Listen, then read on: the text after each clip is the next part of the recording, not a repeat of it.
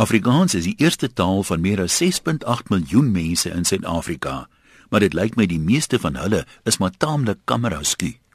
Daar is twee TV-kanale in Suid-Afrika wat voorgee om in Afrikaans uit te saai. Dit kan natuurlik nie maklik wees nie. Kanale wat in Engels uitsaai kan programme wêreldwyd aankoop, behalwe nou vir die wat in Suid-Afrika vervaardig word. Afrikaanse programme moet egter almal plaaslik aan mekaar geslaan word. In die begin daarvan TV is baie programme oorgeklank, maar dis deesdae blykbaar goedkoper om die hele program hier te maak. Kan jy onthou wanneer laas jy 'n oorgeklankte program gesien het? Ek wonder hoe die feit dat Suid-Afrika nou ekonomiese rommelstatus geniet, maar geniet is seker nie die regte woord nie, die Afrikaanse TV-bedryf gaan raak. Ek hoor moetswillige mense sê TV het lankal rommelstatus bereik.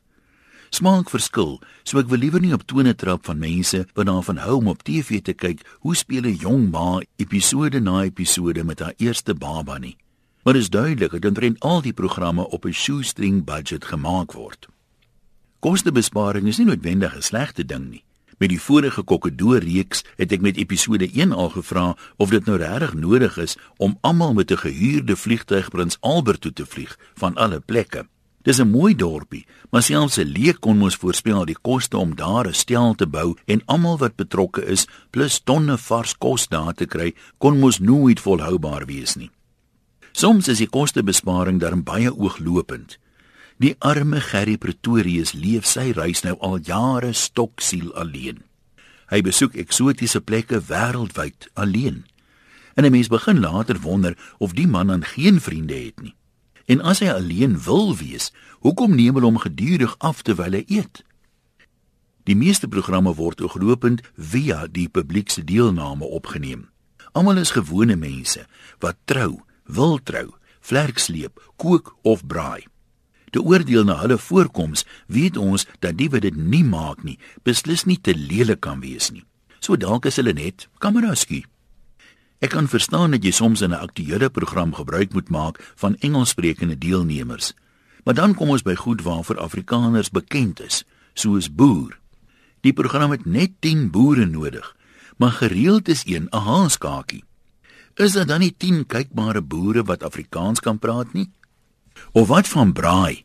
Naas afstyg is dit seker die Afrikaanse mense se gunsteling tydverdryf. Selfs Afrikaanse vegetariërs braai.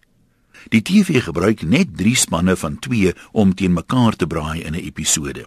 Maar die vervaardigers kan steeds nie daarin slaag om genoeg Afrikaanse mense bymekaar te kry nie. Is dit dan nie met sulke programme 'n reël dat jy ten minste Afrikaans moet kan praat om deel te neem nie? sien jy ooit iemand Afrikaans praat op 'n Engelse program?